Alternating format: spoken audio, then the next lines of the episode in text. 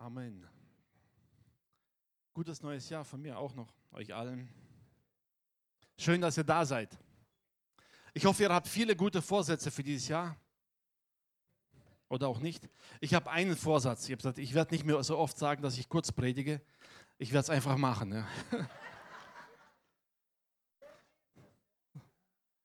Nein. Nein, ich habe mich heute tatsächlich darauf eingestellt, dass ich wenig Zeit habe, weil ich wusste, dass so viele Sachen anstehen. Aber Simon hat das mit Bravour zusammengepackt und jetzt muss ich meine Predigt ein bisschen strecken. Ich versuche es mal. Ne? Ich möchte mal heute ein bisschen eure Fantasie anstrengen. Stellt euch vor, wir müssen jetzt zusammen ein Projekt planen. Ein ganz bestimmtes Projekt. Und zwar, wir haben ein Dorf ohne Wasser. Es gibt kein fließend Wasser, nichts da. So. Ein paar hundert Meter weiter außerhalb vom Dorf entdecken wir eine Quelle mit gutem Wasser. Und unsere Aufgabe ist es jetzt, dieses Dorf mit Wasser zu versorgen. Natürlich können wir denen sagen, Leute, packt hier dann einmal, lauft hin und holt euch einfach. Das wäre die einfach so ziemlich, sagen wir so, unkomplizierteste Version. Aber es geht besser, oder? Was braucht man alles, um wirklich eine gute Wasserversorgung aufzubauen. Das erste Mal, wir brauchen einen guten Plan. Das heißt, wir brauchen einen Architekten, der mal einen Plan entwirft und das Ganze mal überwacht. Oder? Trifft sich gut. Dann, je nachdem, in welcher Gegend man ist, braucht man irgendjemanden, so einen Geologen oder Umwelttechniker oder sonst jemand, der sich mal die ganze Gegend anschaut Wisst ihr, es macht keinen Sinn, irgendwo Rohre zu verlegen, die drei Tage später einbrechen, weil da entweder eine Flut ist oder was weiß ich, Erdbeben oder sonst was. Oder wie die Bibel sagt, wenn man sie auf Sand verlegt, da kommt der nächste Regen, spült sie unter und sie brechen wieder durch. Das heißt, du brauchst jemanden, der mal die Gegend und die ganzen Einflüsse von außen erkundet und dir sagt, was sich da erwartet. Dann brauchst du jemanden, der das Ganze auch baut. Ne? Irgendeiner muss ja die Arbeit machen. Also ein paar Bauarbeiter, die dann hergehen und diese ganzen Rohre verlegen. Schon mal gut. Was braucht man noch? Damit es auf lange Sicht gut funktioniert, brauchst du jemanden, der das Ganze in Schuss hält, oder? Der immer darauf achtet, dass alles im Stand gehalten wird, dass alles sauber gehalten wird, dass da nichts verloren geht. Dass da keine Risse kommen in die ganzen Rohre dann hast du mal schon mal das Bauwerk da. Was brauchst du noch? Ich würde mal sagen, ganz einfach. Der letzte, den du dafür brauchst, ist jemand, der dafür sorgt, dass das Wasser, was da durchfließt, auch schön sauber bleibt. Denn was nützt es dir, wenn du zwar eine super Kanalisation hast und alles versorgst, aber das Wasser, was ankommt, ist dreckig und ungenießbar. Also, bildlich gesprochen, du hast fünf Leute oder fünf Gruppen, die dafür sorgen, dass eine komplette Stadt oder ein Dorf mit frischem, klarem Wasser versorgt wird. Auf Dauer mit allem, was man dazu braucht. Soweit okay, oder? Das Projekt planen wir. Funktioniert auch.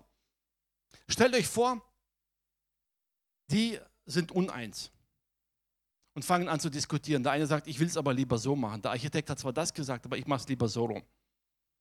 Und der dritte kommt und sagt, der hat auch gar keine Ahnung vom Ganzen. Wir machen das andersrum. Das wird nie fertig.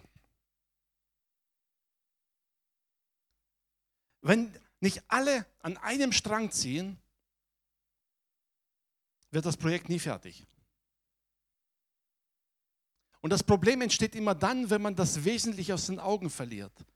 Wenn jeder daran denkt, dass er recht hat, wie er es machen will und was wichtig ist, und dabei aber vergisst, der zentrale Punkt, warum wir das Ganze gestartet haben, war ja nicht, dass wir ein schönes Bauwerk haben oder dass wir die Leute da haben, sondern es geht darum, dass das Wasser von der Quelle in jedes Haus kommt. Das ist Entscheidende. Oder? Epheser Kapitel 4. Die meisten werden schon wissen, worüber ich reden möchte. Ne?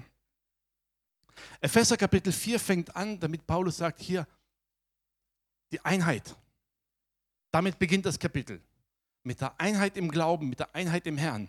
Und ab Vers 11 sagt er dann, und er hat die einen eingesetzt als Apostel, einige als Evangelisten, andere als Hirten und Lehrer, andere Propheten, dann Evangelisten, Hirten und Lehrer zur Ausrüstung der Heiligen, zum Werk des Dienstes.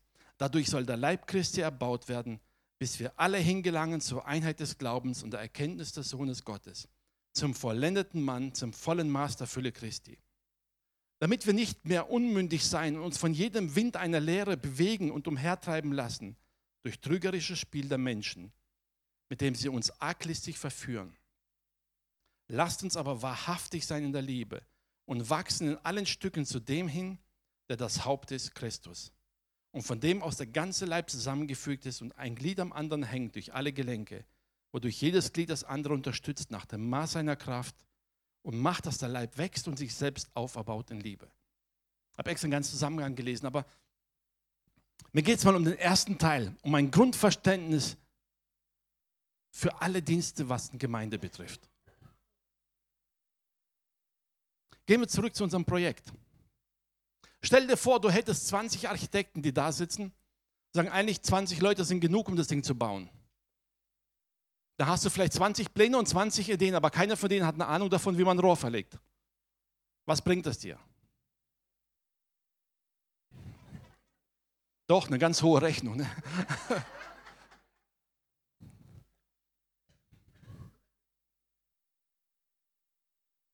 Das Wesentliche an unserem Projekt ist ja, dass das Wasser in die Häuser kommt. Wenn wir vom fünffältigen Dienst in der Gemeinde reden, da geht es nicht darum, wer welchen Dienst hat, wer welche Berufung hat.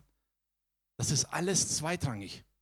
Das Wesentliche ist, dass das Evangelium in die Häuser kommt.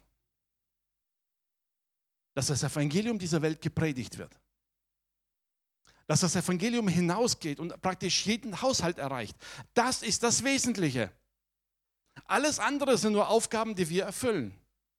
Jeder nach seinen Fähigkeiten, jeder nach seinem Können, jeder nach seiner Begabung. Ja und Amen.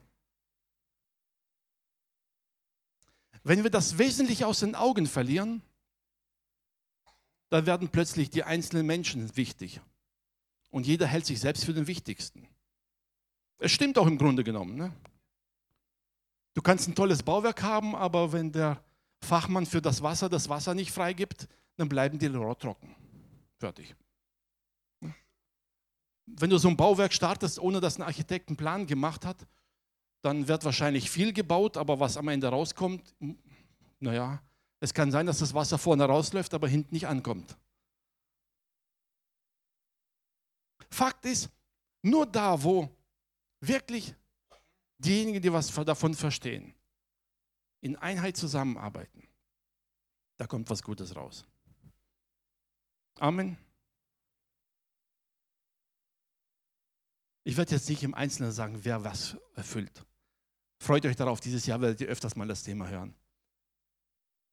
Mir geht es darum, dass wir ganz klar erkennen, Gott hat Dienste in die Gemeinde hineingegeben. Er hat es eingesetzt, nicht wir. Und er hat jedem von uns ein gewisses Maß an Fähigkeiten, an Begabung gegeben, um in irgendeinem Bereich seines Werkes wirklich effektiv mitarbeiten zu können. Da gibt es die Leute, die eher die Planungen machen, die die Übersicht haben. Dann gibt es eher die Hirten. Ich würde mal sagen, das sind die Hausmeister im Reich Gottes, die immer dafür sorgen, dass innerhalb von der Gemeinde alles läuft. Es ist nicht so groß ihr Job zu gucken, was ist draußen in der Welt los. Da geht es darum, die Gemeinde zu pflegen, zu halten. Da gibt es Evangelisten, die gucken, dass man in die Häuser kommt. Das sind die Bauarbeiter, die draußen schaffen. Ne? Da gibt es die Propheten. Die Propheten sind meistens mehr mit dem beschäftigt, was um drumherum passiert. Die sich Dinge anschauen, die man vielleicht normalerweise nicht sieht. Wo ähm, Anweisungen bekommen oder Eingebungen vom Herrn bekommen. Dinge, die man natürlich nicht sieht, wo sagen, du achte darauf, achte darauf, da gibt es etwas. Da gibt es Lehrer, die dafür sorgen, dass das Wasser sauber bleibt. Amen. Der Job ist dass die Botschaft, die in der Gemeinde gepredigt wird, sauber bleibt. Das ist der Dienst der Lehrer. Denn was nützt dir das beste Bauwerk, wenn das Wasser, was rauskommt, am Ende krank macht? Was nützt dir eine Gemeinde, die toll und effektiv arbeitet, aber die Lehre, die sie verbreiten, passt nicht mit dem zusammen, was die Bibel sagt? Ich möchte, dass wir dieses Bild einfach ein bisschen nur für uns verwenden und uns selber fragen, wo ist mein Part?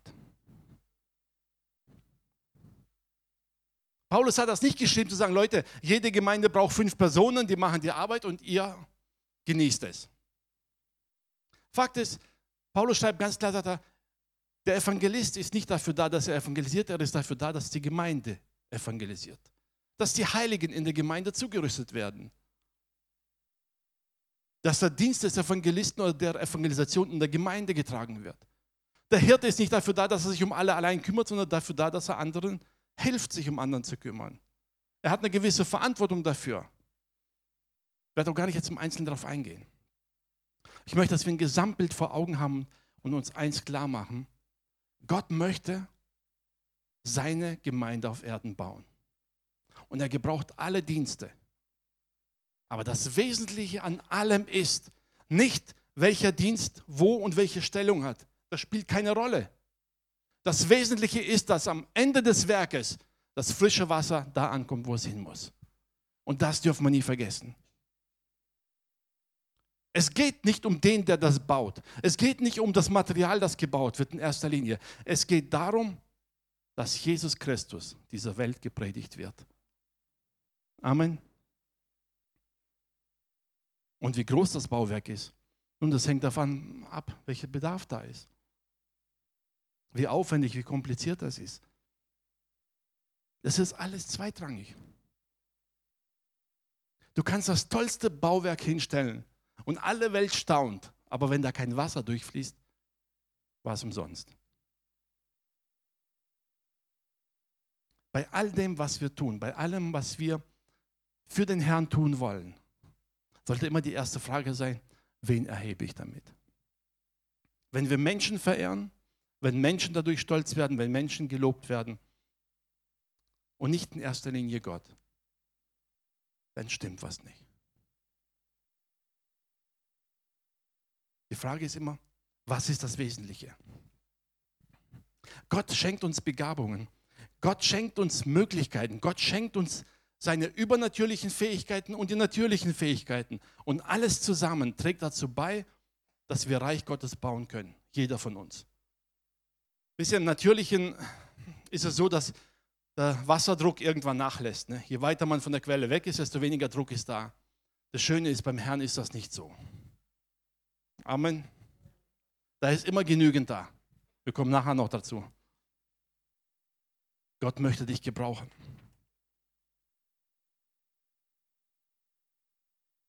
Unsere Gaben sind dazu gegeben, dass die Gemeinde erbaut wird, dass das Werk des Herrn gebaut wird. Stell dir vor, das, was du kannst, kannst du im Reich Gottes einbringen, in irgendeiner Form. In jedem von uns steckt Potenzial da. Es liegt an uns, ob wir es einsetzen lassen oder nicht. Wer wir sind, was wir sind, warum wir so sind, das können wir ruhig dem Herrn überlassen. Er geht mit jedem Einzelnen so um, wie er es für nötig empfindet. Und er weiß genau, was wir brauchen. Es gibt einen Vers, den habe ich letzte Woche mal gelesen. Ich lese ihn euch mal vor, mal sehen, ob es euch auffällt. 1. Korinther 15, Vers 10. Aber durch Gottes Gnade bin ich, was ich bin. Und sein Werk an mir ist nicht vergeblich gewesen, sondern ich habe viel mehr gearbeitet als alle, nicht aber ich, sondern Gottes Gnade, die in mir ist.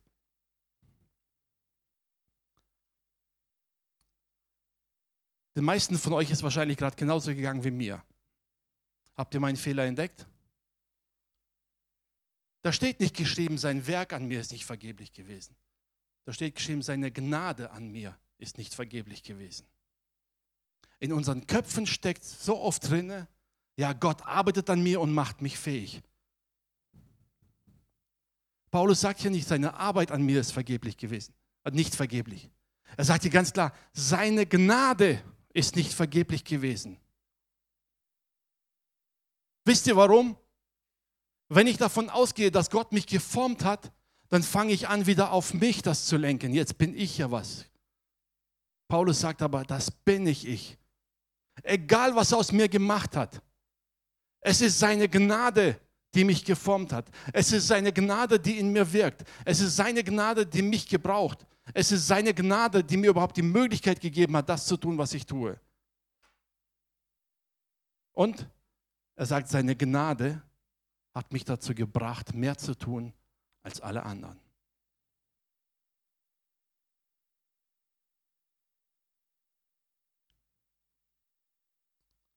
Egal wie wohlgeformt du dich selber jetzt schon empfindest.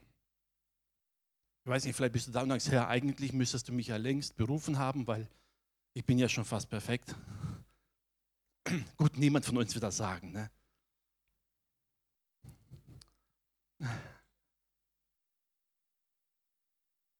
Paulus, ein Mann, der viel wusste, viel erlebt hat, viel getan hat, schreibt trotzdem an die Korinther, sagt, es ist nicht mein Werk, es ist nicht meine Fähigkeit. Und es geht auch nicht darum, was Gott aus mir gemacht hat, denn alles komplett ist nur durch seine Gnade.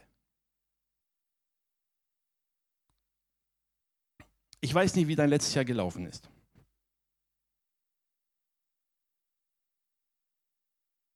Wenn wir die Verse davor lesen bei Paulus, da spricht Paulus von seiner Vergangenheit. Und die Vergangenheit war nicht besonders rosig. Er hat Dinge getan, wo er selber offen sagt hatte, ich habe die Gemeinde verfolgt. Aber durch seine Gnade bin ich, was ich bin.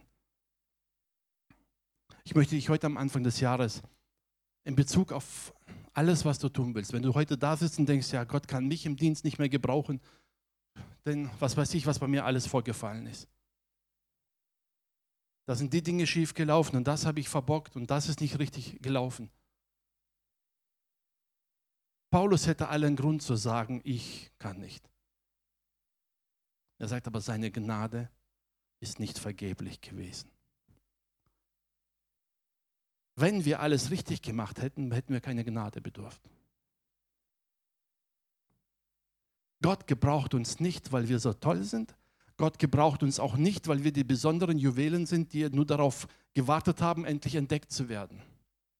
Gott gebraucht uns, weil er uns begnadigt hat. Das ist alles. Durch seine Gnade bin ich, was ich bin, sagt Paulus. Und seine Gnade ist nicht vergeblich gewesen.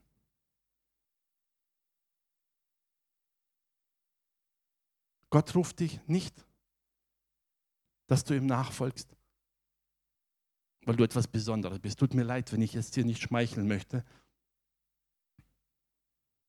Gott ruft dich nicht, weil ohne dich sein Werk nicht bestehen kann.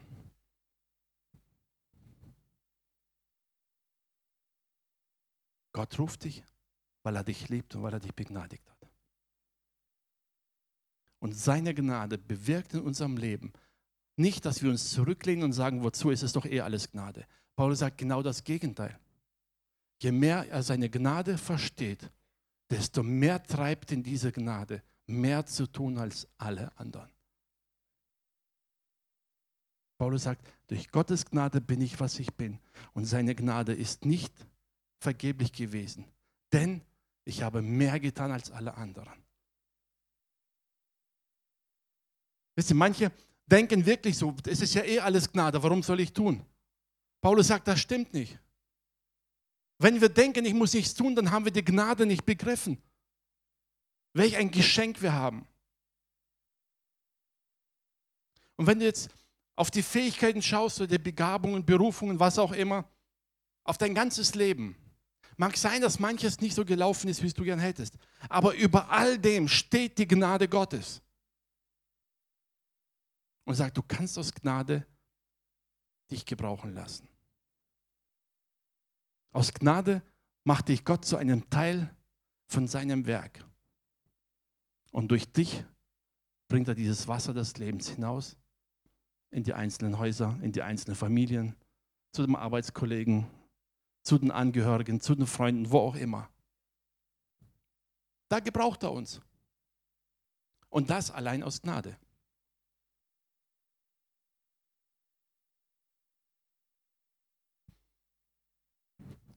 Du brauchst nicht einen besonderen Ruf, keinen besonderen Schulabschluss. Es schadet nicht, also sagen wir so. Nicht, dass ihr jetzt denkt, ich schmeiße jetzt die Schule hin, Arthur hat gepredigt, ich brauche es nicht mehr. Glaubt mir, ein guter Beruf ist immer sinnvoll und brauchbar. Aber das ist nicht entscheidend. Wir können ganz zum Anfang zurückgehen. Wenn du all dein Vertrauen auf deine Fähigkeiten und auf dein Können, auf deine Begabungen setzt und nicht auf das eigentliche Ziel, was wir haben, das macht dich bloß stolz. Es erhebt dich, aber es bringt nichts. Gott will jede Gemeinde gebrauchen, um sein Wort in der Stadt zu verkünden.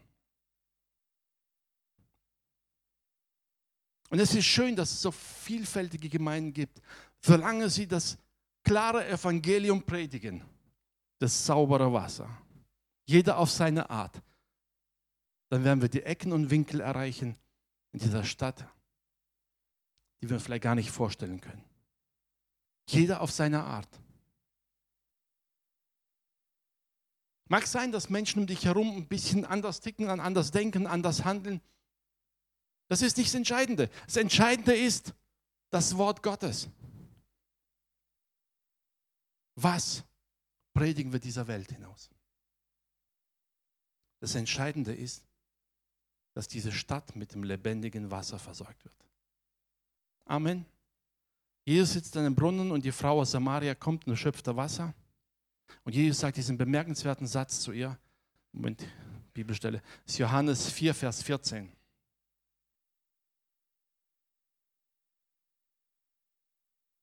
Machst du mal auf, Johannes 4, Vers 14. Er sagt der Frau, wenn du aus diesem Brunnen hier trinkst, dieses natürliche Wasser, wirst du wieder durstig werden.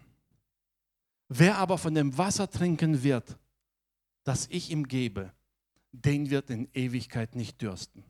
Sondern das Wasser, das ich ihm geben werde, das wird in ihm eine Quelle des Wassers ewig äh, werden, das ins ewige Leben quillt vorhin schon gesagt, wisst ihr, das Fantastische am Reich Gottes ist, dass dieser Druck, diese Quelle nie aufhört.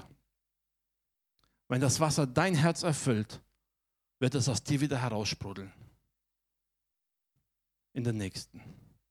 Wisst ihr, wenn so die Botschaft von, von hier in die Hauskreise geht, im Hauskreis verteilt sich auf die Familien, in den Familien verteilt sich auf die Freunde und Bekannte, aufs Arbeitsfeld und wo immer das Wort Gottes hineinkommt und ein Herz sich öffnet, wird es zu einer neuen Quelle. Das ist Gottes Werk. Das können wir Menschen nicht bewirken. Weißt du, schau dich mal um in deinem Bekanntenkreis, Menschen, die sich bekehrt haben, wo du vielleicht früher kanntest aus ihrem alten Leben und jetzt. Und erkläre es mal, warum die sich plötzlich so verändert haben. Erkläre es.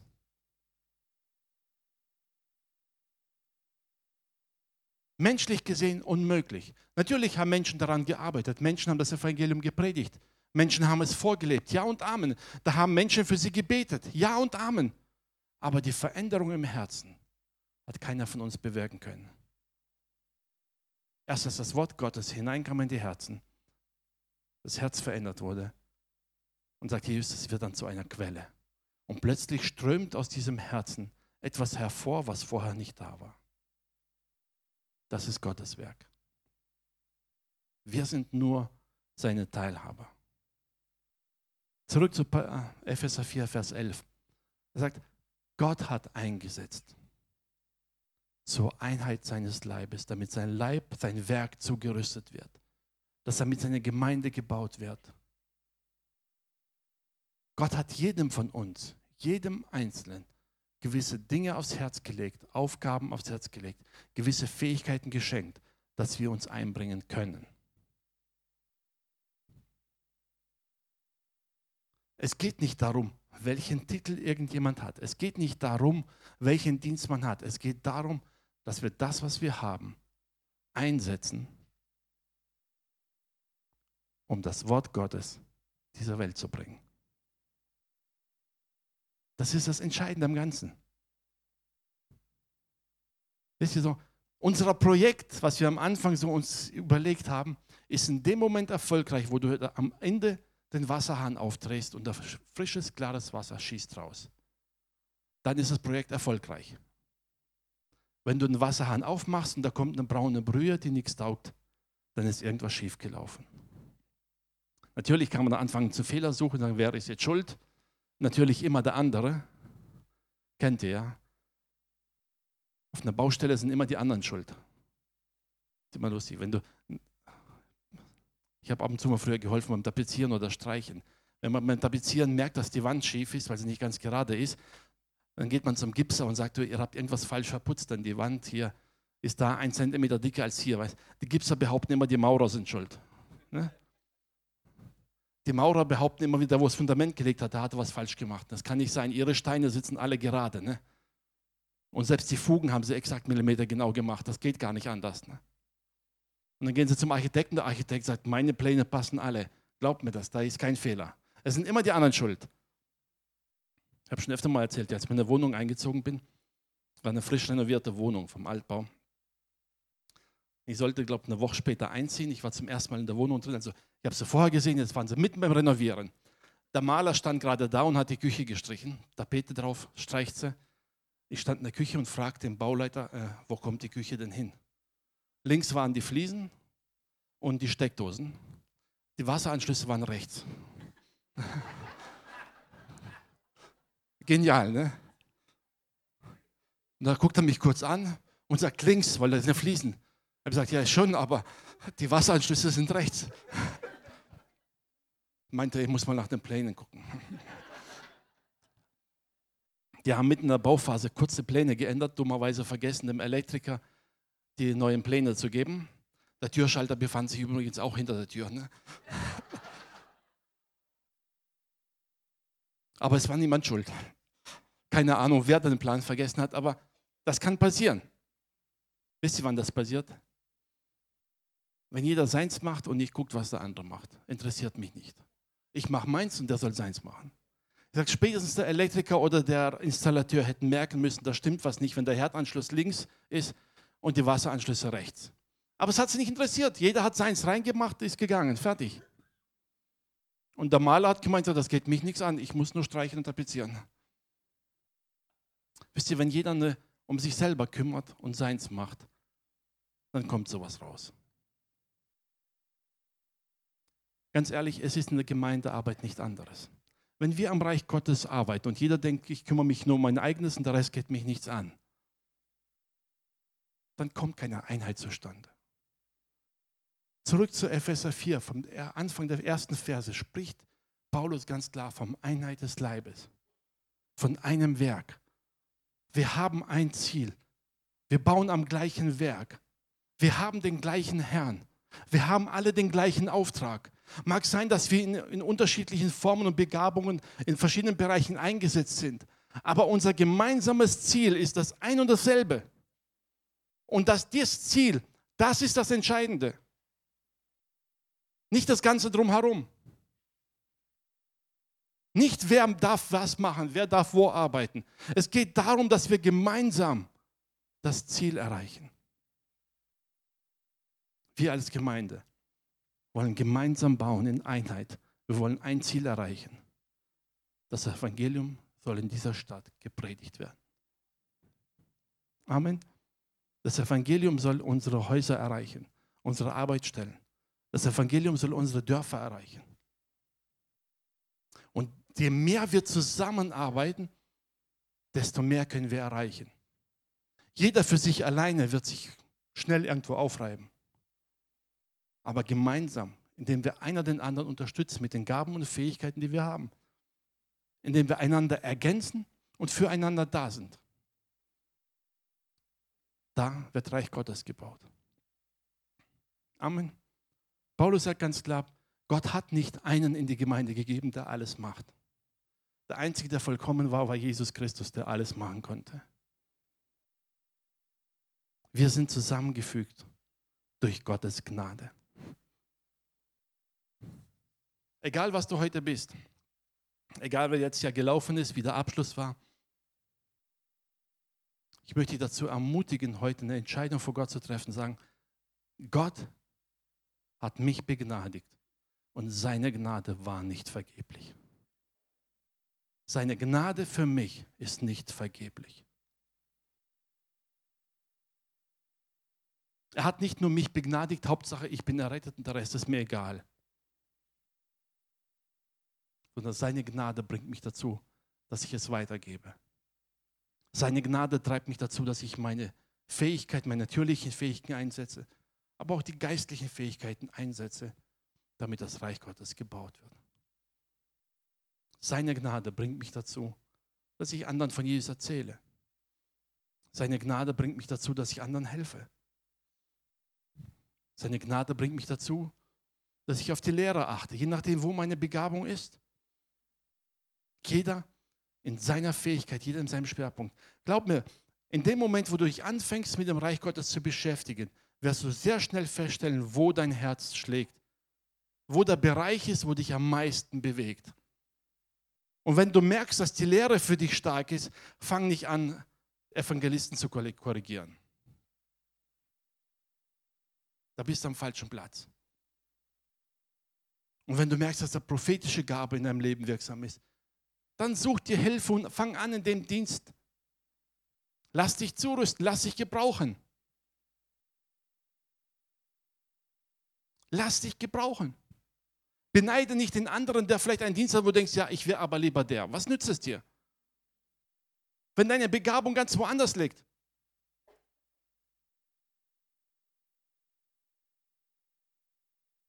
Was nützt es dir, wenn du zwar super Zeichnungen machen kannst, aber praktisch nicht gerade begabt bist? Dann lass die anderen die Mauern hinstellen. Ist sicherer. Bleib bei den Plänen.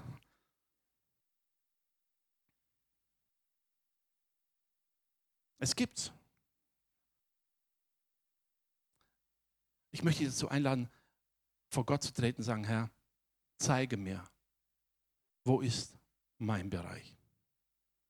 Wo ist der Bereich, wo ich in deinem Reich einfach mich einbringen kann?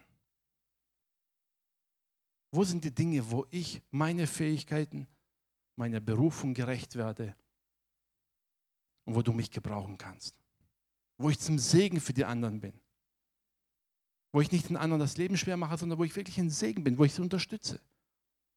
Wo ich dazu beitrage, dass du dein Werk bauen kannst. Wisst ihr, der fünffältige Dienst in der Gemeinde wird nur an dieser einen Stelle komplett zusammen erwähnt. Deshalb, ich will nicht auf einzeln darauf eingehen. Ich wollte nur eins ganz klar machen. Es geht nicht darum, dass da gewisse Abgrenzungen sind und gewisse Ämter und gewisse Autoritäten oder sonst irgendwas. Darum geht es nicht. Es geht darum, dass wir in Einheit zusammenarbeiten. Jeder an seiner Stelle. Jeder mit dem, was Gott ihm gegeben hat. Jeder mit dem, was ihm auf dem Herzen liegt. Und da, wo wir in Einheit zusammenarbeiten, da wird das Evangelium verkündigt werden. Und es wird ankommen. Da wird dieses frische Wasser aus der Quelle jedes Haus erreichen. Amen. Und das wollen wir. Ich möchte dich heute Abend einfach dazu ermutigen, für dieses Jahr, die einfach eins vorzunehmen. Sagen, Herr, gebrauche mich. Zeig mir, wo ich hin soll. Zeig mir, wo du mich haben willst. Zeig mir, was du in mein Leben gelegt hast. Der erste Satz, wo Paulus hier sagt, sagt er, Gott hat gegeben. Er hat nicht gesagt, er wird geben. Und er sagt, er hat es bereits gegeben. Du hast es bereits.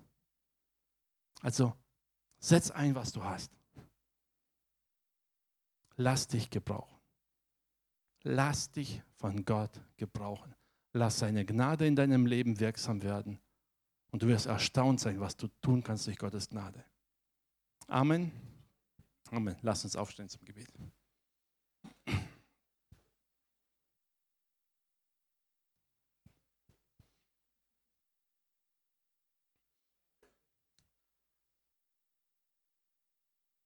Schließ mal kurz die Augen.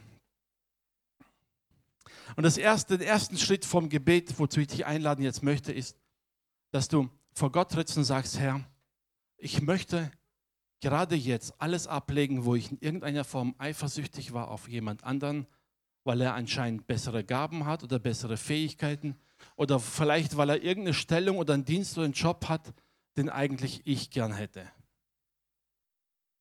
Jeder Neid, jede Eifersucht zerstört nur. Ich möchte dich jetzt dazu einladen, vor Gott zu treten und sagen, Herr, ich will nicht neidisch sein auf andere, sondern ich will das zu schätzen lernen, was du in meinem Leben getan hast, was du aus mir gemacht hast. Das, was Paulus sagt, durch Gottes Gnade bin ich, was ich bin. Sieh dich selber kurz im geistlichen Spiegel an und sagst zu dir selber, ich bin das, was Gottes Gnade aus mir gemacht hat.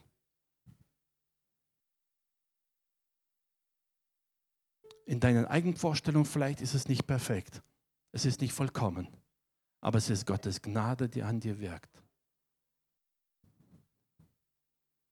Zu sagen, Herr, ich nehme das an, was du aus mir gemacht hast. Ich nehme das an, wozu du mich berufen hast. Ich nehme das an, wozu du mich gebrauchen willst. Ich nehme diese Fähigkeiten an, die ich habe. Ich nehme mich selber an, das, was ich habe. Es ist noch nicht alles vollkommen. Und in manchen Bereichen muss die Gnade vielleicht noch viel arbeiten.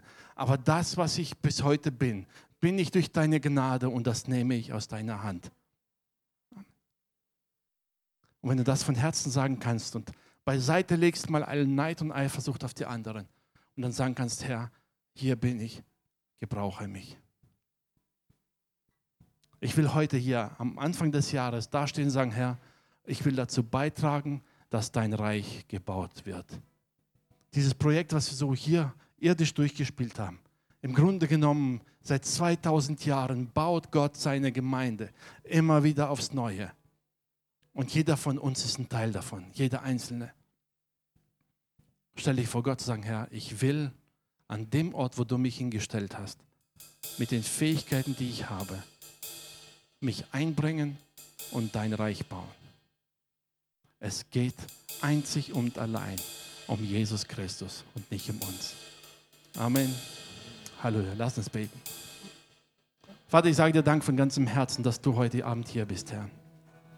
Ich danke dir, Vater, dass du, Herr, dein Werk vollendest, Herr. Und danke, dass du dein Reich baust, auch in Deutschland, Herr, hier in unserer Stadt, Vater. Danke, Vater, dass, die, dass wir Dinge sehen dürfen, die, verändern, äh, die verändert werden, Herr. Aber danke auch für all das, was ja vielleicht irgendwo ungesehen geschieht, Herr. Wo du arbeitest, wo du Menschen zurüstest, Herr, wo du vorbereitest, Herr. Herr, danke, dass du uns als Gemeinde gebrauchst, Herr. Und danke, dass du jeden Einzelnen hier unter uns dazu befähigt hast, Herr, ein Teil deines Reiches zu sein, Herr. Danke, Vater, dass du in die Herzen hineinsprichst, Herr. Und dass dein Heiliger Geist uns die Augen öffnet für das, was du vorhast, Herr. Herr, ich bitte dich um ganz neue Berufung in die Herzen hinein, Vater.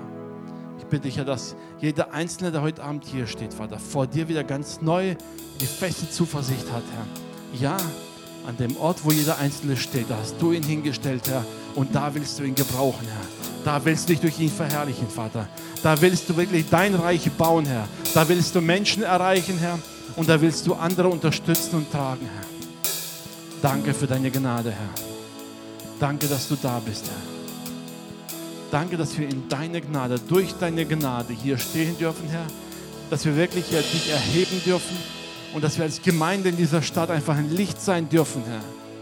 Und ein Zeugnis sein dürfen deiner Liebe, deiner Güte, Herr.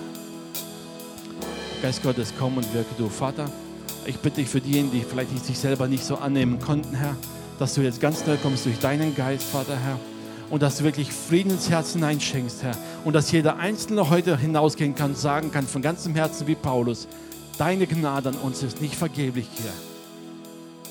Denn wir sind das, was wir sind, durch dich, Herr. Hab Dank dafür, Vater.